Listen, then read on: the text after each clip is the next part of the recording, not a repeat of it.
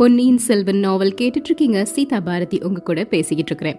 குந்தவையும் வானதியும் யானை மேலே ஏறி ஆனைமங்கலம் அப்படிங்கிற இடத்தை நோக்கி போறாங்க. அவங்க கிட்ட விடை பெற்றுட்டு அனிருத்தர் நம்ம முதன் மந்திரி போயிட்டே இருக்கிறாரு.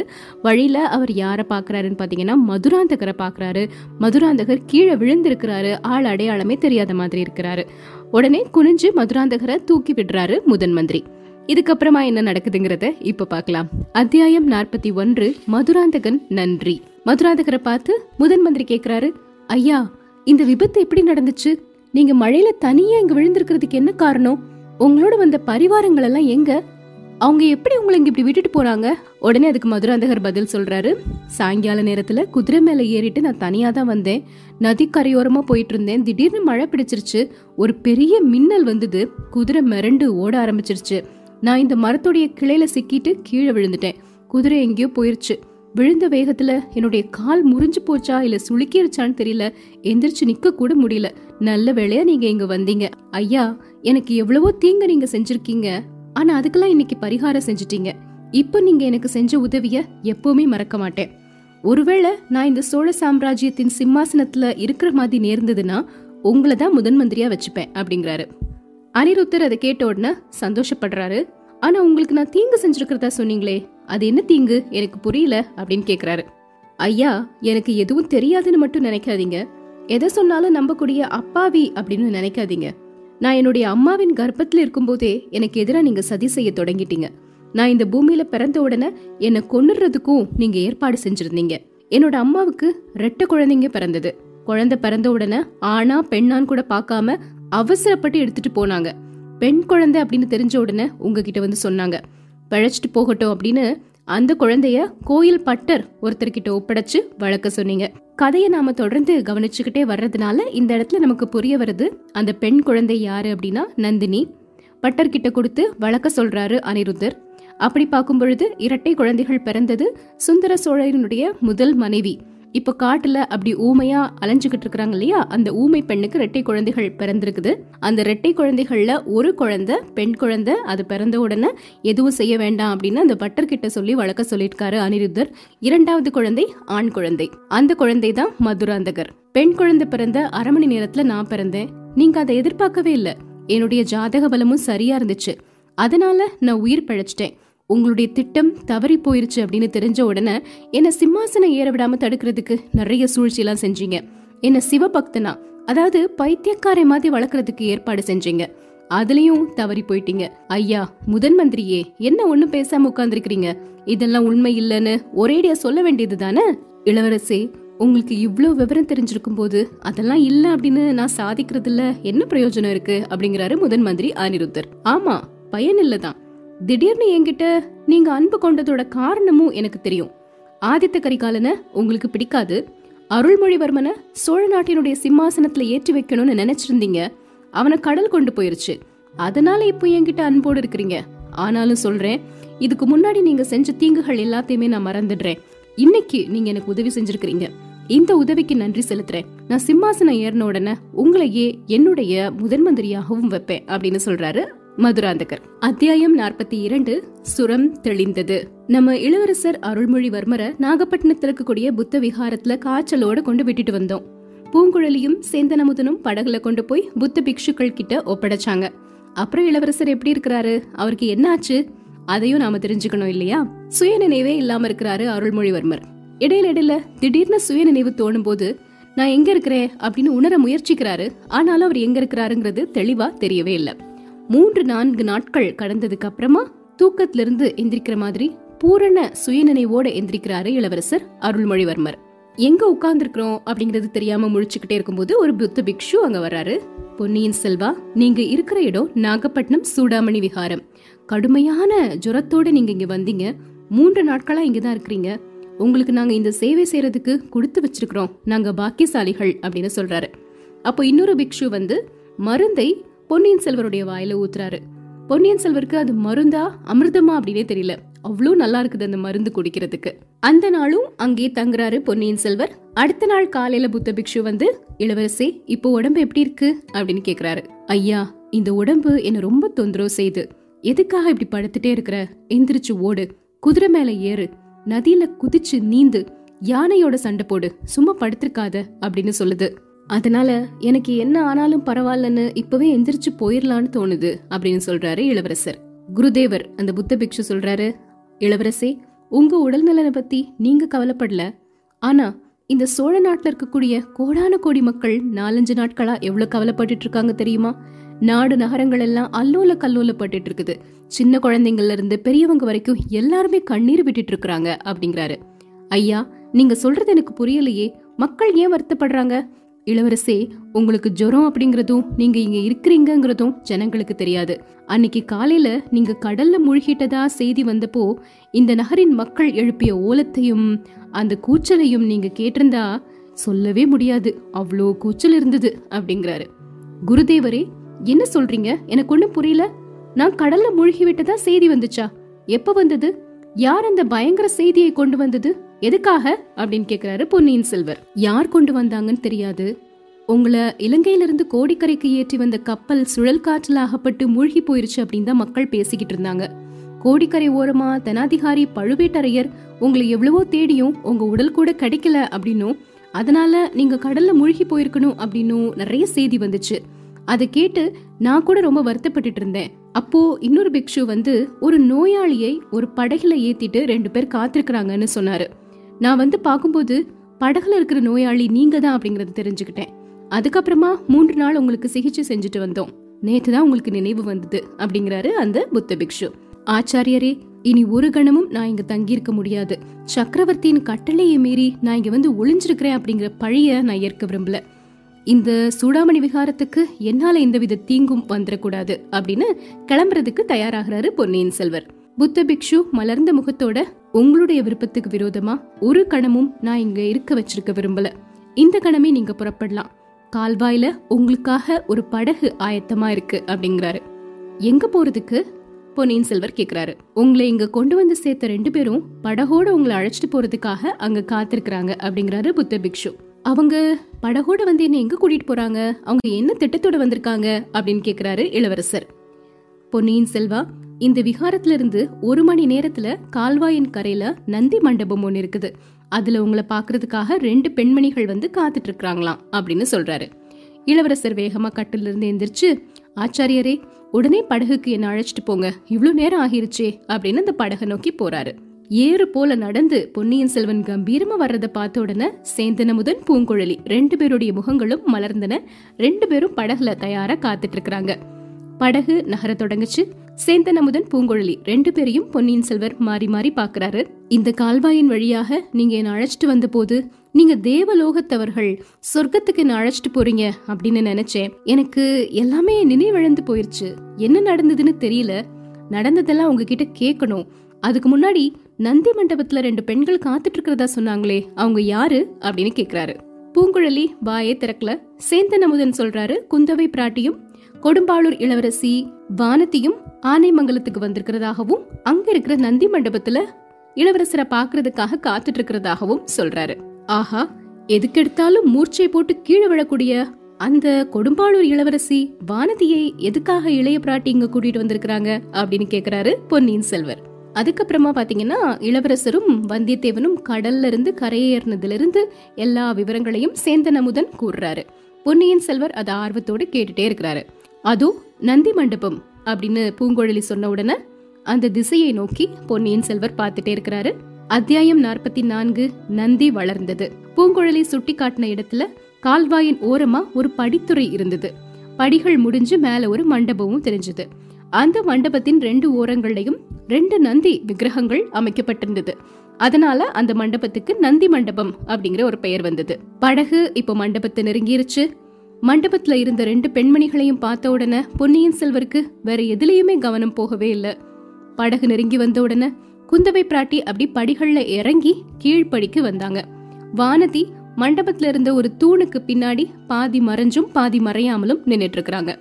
சேந்தனமுதனும் பூங்குழலியும் இளவரசரை அந்த படிக்கட்டுல இறக்கி விட்டுட்டு படகை பின்னோக்கி செலுத்திட்டு போய் கொஞ்ச தூரத்துல நிறுத்தி வச்சாங்க. குந்தவை பொன்னியின் செல்வரை பார்த்து, தம்பி, எப்படி மெலிஞ்சு போயிட்ட அப்படின்னு கேக்குறாங்க. என்னுடைய உடம்பு மெலிவு இருக்கட்டும் அக்கா, உன்னுடைய முகம் ஏன் வாடி இருக்குது இப்படி அப்படின்னு கேக்குறாரு பொன்னியின் செல்வர். அப்படியே தன்னுடைய அக்காவுடைய பாதங்களை தொட்டு கண்கள்ல ஒத்திக்கிறாரு. அந்த நந்தி மண்டபத்துல ஒரு இடத்துல உட்கார்ந்து ரெண்டு பேரும் பேச தொடங்குறாங்க. அக்கா, கடினமான நாட்கள்ல உன்னோட ஓலையத்தான் பாத்துட்டே இருந்தேன். அப்புறம் அந்த ஓலையை ஒருத்தர்கிட்ட கொடுத்து அனுப்பியிருந்தையே, அந்த வானர்குலத்து வீரன் வந்தியத்தேவன். அவனை மாதிரிப்பட்ட ஒரு திறமசாலிய நான் பார்த்ததே இல்ல. எவ்வளவோ விதமா அவரை சோதிச்சு பார்த்தேன், எல்லாத்துலயும் தேறிட்டாரு. அவர் இப்போ எங்க அக்கா அப்படின்னு கேக்குறாரு பொன்னியின் செல்வர். குந்தவை மெதுவா சிரிக்கிறாங்க. சிரிச்சுட்டு, தம்பி அவரை பத்தி இப்போ என்ன கவலை, வேற எவ்வளவோ விஷயம் இருக்குதே அப்படிங்கிறாங்க. அக்கா, நீ இங்க வந்திருக்கிற அப்படின்னு தெரிஞ்ச உடனே வந்தியத்தேவரும் உன் கூட வந்திருப்பாருன்னு நினைச்சேன். ஆனா எதுக்கு எடுத்தாலும் மயக்கம் போட்டு கீழே விடக்கூடிய இந்த பெண் உன் கூட வந்திருக்கிறாளே அப்படிங்கிறாரு பொன்னியின் செல்வர். குந்தவை சொல்றாங்க, தம்பி இவ எவ்வளவு பெரிய தைரியசாலி ஆகிட்டா அப்படின்னு உனக்கு தெரியாது. நேத்து முதன் மந்திரியினுடைய யானை இவளை துதிக்கையினால தூக்கி எரிஞ்சு மேல அம்பாரியில இருந்த என்னுடைய மடியில போட்டுது. ஆனா அது அவளுக்கு தெரியவே தெரியாது. அப்போ எவ்வளவு தைரியமாவ இருக்கிறாங்கத நீயே பாரு அப்படிங்கிறாங்க குந்தவை. போதும் போதும், உன்னுடைய தோழியின் புகழை இதோட நிறுத்திக்கோ. என்னுடைய நண்பர் எங்க போனாரு அதை பத்தி சொல்லு. அவரை பத்தி என்ன சொல்றது, அவர் வந்த காரியம் முடிஞ்சிருச்சு.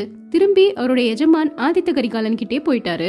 பொன்னியின் செல்வா, நீ இலங்கை ராஜ்யத்தை ஒத்துட்டு இருந்தேன்னா நம்ம அப்பா ரொம்ப சந்தோஷப்பட்டிருப்பாரு.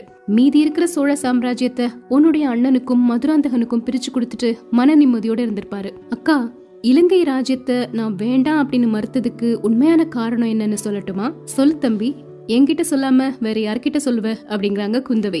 இலங்கைக்கு போறதுக்கு முன்னாடி அந்த நாட்டை பத்தி ரொம்ப பிரமாதமா நினைச்சிருந்தேன். போனதுக்கு அப்புறம் தான் அது எவ்வளவு சின்ன நாடு அப்படின்னு தெரிஞ்சது. குதிரையில இல்லைன்னா யானையில ஏறி புறப்பட்டோம்னா ஒரே நாள்ல அந்த நாட்டின் மேற்கு கரையில இருந்து கிழக்கு கரைக்கு போயிடலாம் அப்படிங்கிறாரு. சோழ நாடு மட்டும் அதை விட பெருசா தம்பி, இந்த நாட்டையும் அப்படி ஒரே நாள்ல குதிரையில ஏறி கடந்துட முடியாதா? சோழ நாடும் சின்னதுதான் அக்கா. அதனாலதான் சோழ நாட்டு கிரீடத்தையும் எனக்கு யாராவது கொடுத்தாங்கன்னா வேண்டான்னு சொல்லணும்னு தோணுது. இலங்கையிலிருந்து கங்கை வரைக்கும் பரவி இருக்கக்கூடிய ஒரு ராஜ்யம் வேணும். அந்த ராஜ்யத்தை தான் நான் ஆழ்வேன். மாலத்தீவிலிருந்து சாவகத்தீவு வரைக்கும் தூர தூர தேசங்களிலெல்லாம் புலிக்கொடி பறக்கும் மகா சோழ சாம்ராஜ்யத்தின் சிம்மாசனத்துல தான் வீற்றிருப்பேன். என்ன பைத்தியக்காரன்னு தானே நினைக்கிற அப்படிங்கிறாரு. குந்தவை சொல்றாங்க, இல்லை அருள்வர்மா, என்ன மாதிரி ஆகாச கோட்டைகள் கட்டுறதுக்கும் கனவுகள் காண்றதுக்கும் நீயும் இருக்கியே அப்படின்னு நினைச்சு சந்தோஷப்படுறேன். என்னுடைய எண்ணம் பெரிய சாம்ராஜ்யத்தை என்னுடைய அண்ணனோ இல்லைன்னா தம்பியோ ஆளணும் அப்படிங்கிறது தான். ஆனா ஆதித்த கரிகாலனால என்னுடைய எண்ணம் எப்பவுமே நிறைவேறாது. ஆதித்த கரிகாலன் மகாவீரன், ஆனா மனசை கட்டுப்படுத்தக்கூடிய ஆற்றல் அவன்கிட்ட இல்லை. அதனால அவனால பெரிய காரியங்களை கண்டிப்பா சாதிக்க முடியாது. என்னுடைய ஆசை உன்னால நிறைவேறும் அப்படின்னு நான் இப்பவும் நம்பிக்கிட்டு இருக்கேன். ஒருவேளை அது கை கூடாம போயிருச்சுன்னா உனக்கு பிறக்கக்கூடிய பிள்ளையினால கை கூடும் அப்படின்னு உறுதியா நம்புறேன். உனக்கு பிறக்கும் புதல்வனை பிறந்த நாள்ல இருந்து நான் தான் எடுத்து வளர்ப்பேன். அவனை இந்த உலகம் கண்டறியாத மகாவீரன் ஆக்குவேன். அற்ப ஆசைகள்ல அவன் மனதை செலுத்த விடாமல் அற்புதங்களை சாதிக்கக்கூடிய புருஷ சிங்கமாக்குவேன் அப்படின்னு சொல்றாங்க குந்தவை. பொன்னியின் செல்வர் சொல்றாரு, அக்கா நீ என்னை விட பெரிய பைத்தியம் அப்படிங்கறது நிச்சயம். எனக்கு கல்யாணம் செஞ்சுக்க கூடிய எண்ணமே இல்ல. எனக்கு பிறக்கக்கூடிய குழந்தைய பத்தி நீ பேச ஆரம்பிச்சிட்ட. நீ செல்லம் கொடுத்து வளர்க்கக்கூடிய உன்னுடைய தோழிகள்ல யாருக்காவது என்னை கல்யாணம் பண்ணிக்கணும் அப்படிங்கிற ஆசை இருந்துச்சுன்னா அது ஒரு நாள் நிறைவேற போறதில்ல. அதை நிச்சயமா அவங்க கிட்ட சொல்லிடு அப்படின்னு சொல்லிட்டு பின்னாடி அந்த மண்டபத்துல நின்றுட்டு இருந்த வானதிய பாக்குறாரு. அப்படியே பொன்னியின் செல்வர் அங்கிருந்து திரும்பி அந்த நந்தி விக்கிரகத்தையும் பாக்குறாரு. பார்த்துட்டு தன்னுடைய அக்கா குந்தவை கிட்ட அவர் சொல்றாரு, அக்கா ஒரு செய்தி. இலங்கை சின்ன ராஜ்யமா இருந்தாலும் அந்த ராஜ்யத்தை முன்னாடி ஆண்ட மன்னர்கள் பெரியவர்கள், பெரிய உள்ளங்களை படைத்தவர்கள். அவங்க பெரிய திட்டங்களை போட்டு பெரிய பெரிய காரியங்களை சாதிச்சாங்க. செங்கல்களை வச்சு மலை மாதிரி மேக மண்டலம் வரைக்கும் உயரமா இருக்கிற புத்த ஸ்தூபங்களை நிர்மாணித்தாங்க. 1000-2000 அறைகள் உள்ள புத்த விகாரங்களை கட்டினாங்க. 10000 தூண்கள் உள்ள மண்டபங்களை எழுப்புனாங்க. புத்த பகவான் எவ்வளவு பெரியவர் அப்படிங்கறத பார்த்த உடனே தெரிஞ்சுக்கணுங்கிறதுக்காக தென்னை மர உயரம் உள்ள புத்தர் சிலைகளை அமைச்சாங்க. அக்கா, நமக்கு முன்னாடி இருக்கக்கூடிய நந்தி விக்கிரகத்தை பாரு, எவ்வளவு சின்னதா இருக்குது. அடியும் முடியும் காண முடியாத மகாதேவரின் வாகனமாகிய நந்தி இவ்வளவு சின்னதாகவா இருக்கணும்? கைலாசத்துல பரமசிவனுடைய பரிவாரங்களோ பூதகணங்கள். அந்த பூதகணங்கள் அடிக்கடி வந்து தொந்தரவு செய்யாம கைலாசத்தின் வாசல்ல நின்னு காவல் புரியறவர் தான் நந்தி தேவர். அவரு இவ்ளோ சிறிய உருவத்தோட இருந்தா பூதகணங்களை எப்படி தடுத்து நிறுத்த முடியும்? அங்க பாரக்கா, என் கண் முன்னாடி இதோ இந்த நந்தி வளர்கிறது, வளர்ந்து வளர்ந்து பெரிதாகின்றது. பிரம்மாண்ட வடிவம் பெற்று இந்த மண்டபத்தின் மேற்கூரையை முட்டுகிறது. நந்தி பகவான் அவ்வளோ பெருசா இருந்தா சிவபெருமான் வீட்டிற்கக்கூடிய ஆலயம் எப்படி இருக்கணும்? தக்ஷிண மேரு அப்படின்னு சொல்ற மாதிரி வானை அளாவிய கோபுரம் அமைக்க வேண்டாமா? அதுக்கு தக்கபடி பிரகாரங்கள் இருக்க வேண்டாமா? இப்ப சோழ நாட்டுல இருக்கக்கூடிய கோயில்கள் அகஸ்திய முனிவர் கோயில் கொள்றதுக்கு தான் ஏற்றவை, சிவபெருமானுக்கு உகந்தவை அல்ல. எனக்கு ராஜ்யமும் வேண்டாம், எதுவுமே வேண்டாம். சோழ சிம்மாசனத்துல யார் இருந்தாலும் ஆலய திருப்பணி அதிகாரியா என்ன நியமிக்கிற மாதிரி கேட்டுப்பேன் அப்படின்னு குந்தவை கிட்ட உணர்ச்சி பொங்க பேசுறாரு பொன்னியின் செல்வர். குந்தவை சொல்றாங்க, தம்பி, நம்ம ரெண்டு பேர்ல பைத்தியம் யாருக்கு அப்படின்னு போட்டி போடுறது தான் மிச்சம். இப்போ இந்த சோழ நாட்டை பெரிய அபாயம் ஒன்று சூழ்ந்திருக்குது. உட்பகைவர்களாலையும் வெளிப்பகைவர்களாலையும் சிநேகிதர்கள் மாதிரி நடிக்கக்கூடிய பகைவர்களாலையும் அபாயம் ஏற்பட்டிருக்குது. நீயும் நானும் யோசிச்சு முயற்சி செஞ்சுதான் அந்த அபாயம் நாட்டுக்கு ஏற்படாம தடுக்கணும் அப்படிங்கிறாங்க. அத்தியாயம் 45, வானதிக்கு அபாயம். பொன்னியின் செல்வர் கேக்குறாரு, அக்கா, 5 வயசுல நான் காவேரி வெள்ளத்துல மூழ்கினேன், ஞாபகம் இருக்கா? இது என்ன கேள்வி தம்பி, அதை எப்படி நான் மறந்து போக முடியும்? ஆமா அக்கா, என்னை காப்பாத்தின அந்த தாயை இலங்கையில நான் பார்த்தேன். இலங்கையில பல தடவை என்னுடைய உயிரை காப்பாத்திருக்காங்க. அவள் என்கிட்ட வச்சிருக்க கூடிய அன்பு இருக்குதே, அதுக்கு இந்த 7-14 உலகங்களும் இணையாகாது. தம்பி, அவள் உன்னை சொந்த மகன் அப்படின்னு நினைச்சிருக்கிறாளா, இல்லனா சக்களத்தையின் மகன் நினைச்சிருக்கிறாளா? அந்த மாதிரி வேற்றுமையான எண்ணம் என்னுடைய மனசுல உதிக்கவே இல்லை. அவள் மனதில் எள்ளளவும் இருக்கிறதா தெரியல. அந்த ஊமை பெண் வீற்றிருக்க வேண்டிய சிம்மாசனத்துல நம்மோட அம்மா இருக்கிறாங்க. அது தெரிஞ்சிருந்தும் அவ உன்கிட்ட இவ்வளோ அன்பு வச்சிருக்கிறா அப்படின்னா அது ரொம்ப விசேஷம் இல்லையா? நம்ம அப்பா கிட்ட அவ எவ்வளோ அன்பு வச்சிருக்கணும், அதை நினைச்சா என்னுடைய நெஞ்சு உடனே உருகிறது. அக்கா, என்னுடைய பிராயத்துல அப்பா என்ன மாதிரி தான் இருப்பாரா? இல்ல தம்பி, உன்னுடைய பிராயத்துல நம்ம அப்பா மன்மதனை தோற்கடிக்கக்கூடிய அழகோடு இருந்தாரு. நம்ம சோழகுலம் வீரத்துக்கு தான் பெயர் போனதே தவிர அழகுக்கு பெயர் போனதில்லை. ஆனா நம்ம பாட்டனார் அரஞ்சய தேவர் இருக்கிறார் இல்லையா, அழகில் நிகர் இல்லாத வைதும்பராயன் குலத்துல பிறந்த கல்யாணிய கல்யாணம் பண்ணிக்கிட்டாரு. கல்யாணிய அரஞ்சயர் கல்யாணம் பண்ண போது அவள் 10 மாற்று பசும் பொன்னொத்த மேனியும் பூரணச்சந்திரன் மாதிப்பட்ட முகத்தையும் கொண்ட புவன மோகினியா இருந்தாங்க. இப்போ இவ்வளவு வயசான அப்புறமும் கல்யாணி பாட்டி எவ்வளவு அழகா இருக்கிறாங்க அப்படிங்கறத நீயே பாத்திருப்ப இல்லையா? அதனாலதான் அரஞ்சயருக்கும் கல்யாணிக்கும் மகனாக பிறந்த நம்ம அப்பாவும் அவ்வளோ அழகோட இருந்தாரு. சுந்தர சோழர் அப்படிங்கிற பட்ட பெயரும் பெற்றாரு. நாம நம்ம அம்மா மாதிரி பிறந்திருக்கிறோம். அது சரி அக்கா, பழுவூர் இளையராணி நந்தினியும் இலங்கையில நான் பார்த்த நம்ம பெரிய அன்னையும் ஒரே மாதிரி இருக்கிறதா வந்தியத்தேவர் சொல்றாரு. அது உண்மையா இருக்க முடியுமா? நந்தினி சின்ன குழந்தையா இருக்கும்போது தான் நான் பாத்துக்கிறேன், இப்ப நல்லா பார்த்தது இல்ல. உனக்கு என்ன தோணுது அப்படின்னு கேக்குறாரு பொன்னியின் செல்வர். குந்தவை சொல்றாங்க, நான் பழுவூர் ராணிய பாத்துக்கிறேனே தவிர நம்ம பெரியம்மாவை பார்த்தது இல்ல. ஆனா வந்தியத்தேவர் சொன்னது உண்மையாதான் இருக்கணும். நம்ம அப்பா அவருடைய கதை எல்லாத்தையும் என்கிட்ட சொன்னாரு, அதுல இருந்து என்னால அதை யூகிக்க முடியுது அப்படிங்கிறாங்க குந்தவை. அப்பாவே சொன்னாரா? என்ன சொன்னாரு?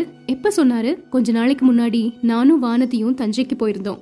அப்போ சின்ன வயசுல நடந்த சம்பவத்தை சொன்னாரு. இலங்கைக்கு பக்கத்துல ஒரு தீவுல அவர் தனியா இருந்ததையும், அந்த தீவுல ஒரு ஊமை பெண் அவர்கிட்ட காட்டின அன்பையும் பத்தி சொன்னாரு. பராந்தகர் அனுப்பிய ஆட்கள் அந்த தீவுல அவரை கண்டுபிடிச்சு அழைச்சிட்டு வந்ததை பத்தி சொன்னாரு. அவருக்கு இளவரசு பட்டம் சூட்டிய அன்னைக்கு அரண்மனை வாசல்ல நின்ன கூட்டத்துல அந்த பெண்ணை அவர் பார்த்தாராம். அடுத்த கணமே அவ மறைஞ்சு போயிட்டாளாம். அவளை தேடி கண்டுபிடிச்சு வர்றதுக்காக முதன் மந்திரி அனிருத்தரை அனுப்புனாராம். ஆனா அந்த பெண் கலங்கரை விளக்கத்தின் உச்சியில இருந்து கடல்ல குதிச்சு இறந்து போயிட்டா அப்படின்னு அனிருத்தர் வந்து சொன்னாராம். இந்த சம்பவம் நம்ம அப்பாவுடைய மனசுல 24 வருடங்களாக அல்லும் பகலும் இருந்து வேதனை கொடுத்துட்டே இருக்குது. அவ இறந்துட்டா அப்படின்னு தான் அப்பா நினைச்சிட்டு இருக்கிறாரு. அவரால, அவருடைய குற்றத்தால அந்த பெண் புண்பட்டு உயிரை விட்டுட்டதாகவே நினைச்சிட்டு இருக்கிறாரு. தம்பி, சோழ சாம்ராஜ்யத்தை பத்தி நம்மளுடைய மலைக்கோட்டை எல்லாம் ஒரு பக்கம் இருக்கட்டும், நீயும் நானும் முயன்று நம்ம அப்பாவுக்கு செய்ய வேண்டிய கடமை ஒன்னு இருக்குது. எப்படியாவது இலங்கையிலிருந்து அந்த பெண்ணை தஞ்சைக்கு கூட்டிட்டு வரணும். அப்பா கிட்ட வந்து அந்த பெண் இறந்து போகல, உயிரோட தான் இருக்கிறா அப்படிங்கறத நேர்ல நிரூபிச்சு காட்டணும். இல்லைன்னா நம்ம அப்பாவுக்கு இந்த ஜென்மத்திலையும் மனசாந்தி இருக்காது, அடுத்த ஜென்மத்துல கூட அவரால் நிம்மதியா இருக்கவே முடியாது அப்படின்னு சொல்றாங்க குந்தவை. அந்த பெண்ணை நினைச்சாலும் என் மனசு குமுறுது. வாய் இருந்ததுன்னா மனசுல உள்ள குறைகள் எல்லாத்தையும் வெளியே சொல்லி ஆறுதல் அடையலாம். காது இருந்தா பிறர் சொல்லக்கூடிய ஆறுதல் மொழிகளை கேட்டு துக்கம் தீரலாம். வாயும் செவியும் இல்லாத ஒருத்தியின் நிலை எப்படி இருக்கும்? உள்ளத்துல குமுறும் அன்பையும் ஆர்வத்தையும் துன்பத்தையும் வேதனையையும் கோபத்தையும் தாபத்தையும் எல்லாத்தையுமே மனசுக்குள்ள அடக்கி வச்சிருக்கணும் இல்லையா? அவ பைத்தியக்காரி மாதிரி இலங்கை தீவின் காடுகள்ல சுத்தி திரிஞ்சிட்டு இருக்கிறதுல என்ன ஆச்சரியம் இருக்குது? அதெல்லாம் நினைக்க நினைக்க என் நெஞ்சு வெடிச்சிரும் மாதிரி இருக்கு. அவளை எப்படியாவது கூட்டிட்டு வந்து நம்ம அப்பா கிட்ட சேர்க்கணும் அப்படிங்கிற ஆர்வம் அதிகமாகுது. ஆனா அதை நம்ம அப்பா விரும்புவாருன்னு நினைக்கிறியா அக்கா? அப்பா விரும்பினாலும் விரும்பாட்டாலும் சரி, அது நம்முடைய கடமை. இறந்து போனவளின் ஆவி வந்து அவரை துன்புறுத்துறதா நினைச்சு ராத்திரி நேரங்கள்லாம் தந்தை அலறாரு. அதனால அவருடைய உடம்பு குணமாகறதே இல்லை. அது எப்படி உனக்கு தெரிஞ்சதாக்கா? அதுவும் தந்தை சொன்னாரா? தந்தையும் சொன்னாரு, என்னுடைய தோழி வானதியும் சொன்னா. வானதி சொன்னாளா? அவளுக்கும் இதுக்கும் என்ன சம்பந்தம்? இதெல்லாம் அவகிட்ட சொன்னியா என்ன? இல்ல தம்பி, தஞ்சை அரண்மனையில ஒரு நாள் நிகழ்ந்ததை அவ வாய்மொழியா சொல்ல கேட்டிருக்கிறேன். இப்படி அவங்க பேசிட்டு இருக்கும்போது, வானதி இங்க வா, உன்னை இளவரசர் நல்லா பார்க்கணும் அப்படின்னு குந்தவை கூப்பிடுறாங்க. வானதி பக்கத்துல வர்றாங்க. இளவரசரை பார்த்த உடனே அப்படி பார்க்காம நின்னுக்கிட்டு, அக்கா எதுக்காக கற்பனை செஞ்சு அவர் என்ன பார்க்க விரும்புறாருன்னு சொல்றீங்க? உங்க தம்பி என்ன பார்க்கவே இல்லை. அவருடைய பார்வையெல்லாம் அதுவும் அந்த ஓடையில இருக்கக்கூடிய ஓடத்தின் மேலதான் இருக்கு. அவசரமா திரும்பி போகணும் அப்படின்னு அவர் நினைக்கிற மாதிரி தோணுது அப்படின்னு பட்டு போன்ற மிருதுவான குரல்ல வாழைப்பழத்துல அப்படியே ஊசி ஏத்துற மாதிரி இளவரசர் வந்து ஓடத்துல இருக்கிற பூங்குழலியை பற்றி தான் நினைச்சுக்கிட்டு இருக்கிறாரு. என்ன பத்தி அவர் நினைக்கவே இல்லை அப்படிங்கிற அந்த கருத்தை வானதி முன்வைக்கிறாங்க. இளவரசர் சிரிச்சுக்கிட்டே, அக்கா உன்னோட தோழிக்கு பேசக்கூட தெரியுதே அப்படிங்கிறாரு. தம்பி, வந்தியத்தேவன் உன்னை வந்து சந்திக்கும் போது இவளை பத்தின நிறைய விவரங்களையும் சொல்லி அனுப்புனேனே, அவர் உங்ககிட்ட எதுவும் சொல்லலையா? அக்கா, அவர் கண்டிப்பா சொல்லியிருப்பாரு, ஆனா இவருக்கு அதுல எதுவுமே விழுந்திருக்காது. இவருக்கு எத்தனையோ ஞாபகம் அப்படிங்கிறாங்க வானதி. அப்போ தஞ்சாவூர்ல அன்னைக்கு என்ன நடந்தது அப்படிங்கிற விவரத்தை வானதி கிட்ட கேக்குறாங்க குந்தவை. வானதியும் எல்லா விவரங்களையும் சொல்றாங்க. சுந்தர சோழர் ஒரு பெண்ணை பார்த்து அலர்னதையும், அந்த பெண் கொஞ்சம் பாக்குறதுக்கு பழுவூர் இளையராணி நந்தினி மாதிரி இருந்ததையும் சொல்றாங்க. அப்ப நம்ம அப்பா கண்டது என்ன, பிரம்மையா அப்படின்னு கேக்குறாரு இளவரசர். அப்பா கண்டது பிரம்மை இல்ல, வானதி கண்டதும் மாய தோற்றம் எதுவும் கிடையாது. அப்பா முன்னாடி நடந்தது நாடகம். அதுல முக்கியமான பாத்திரமா நடிச்சது பழுவூர் இளையராணி நந்தினி தான். வந்தியத்தேவரும் நீயும் சொன்ன விவரங்களுக்கு அப்புறம் அது இன்னும் உறுதியாகிருச்சு. அந்த நாடகத்துக்கு என்ன காரணம் அக்கா? பழுவூர் ராணி எதுக்காக அப்படியே அப்பா முன்னாடி வந்து வேஷம் போடணும்?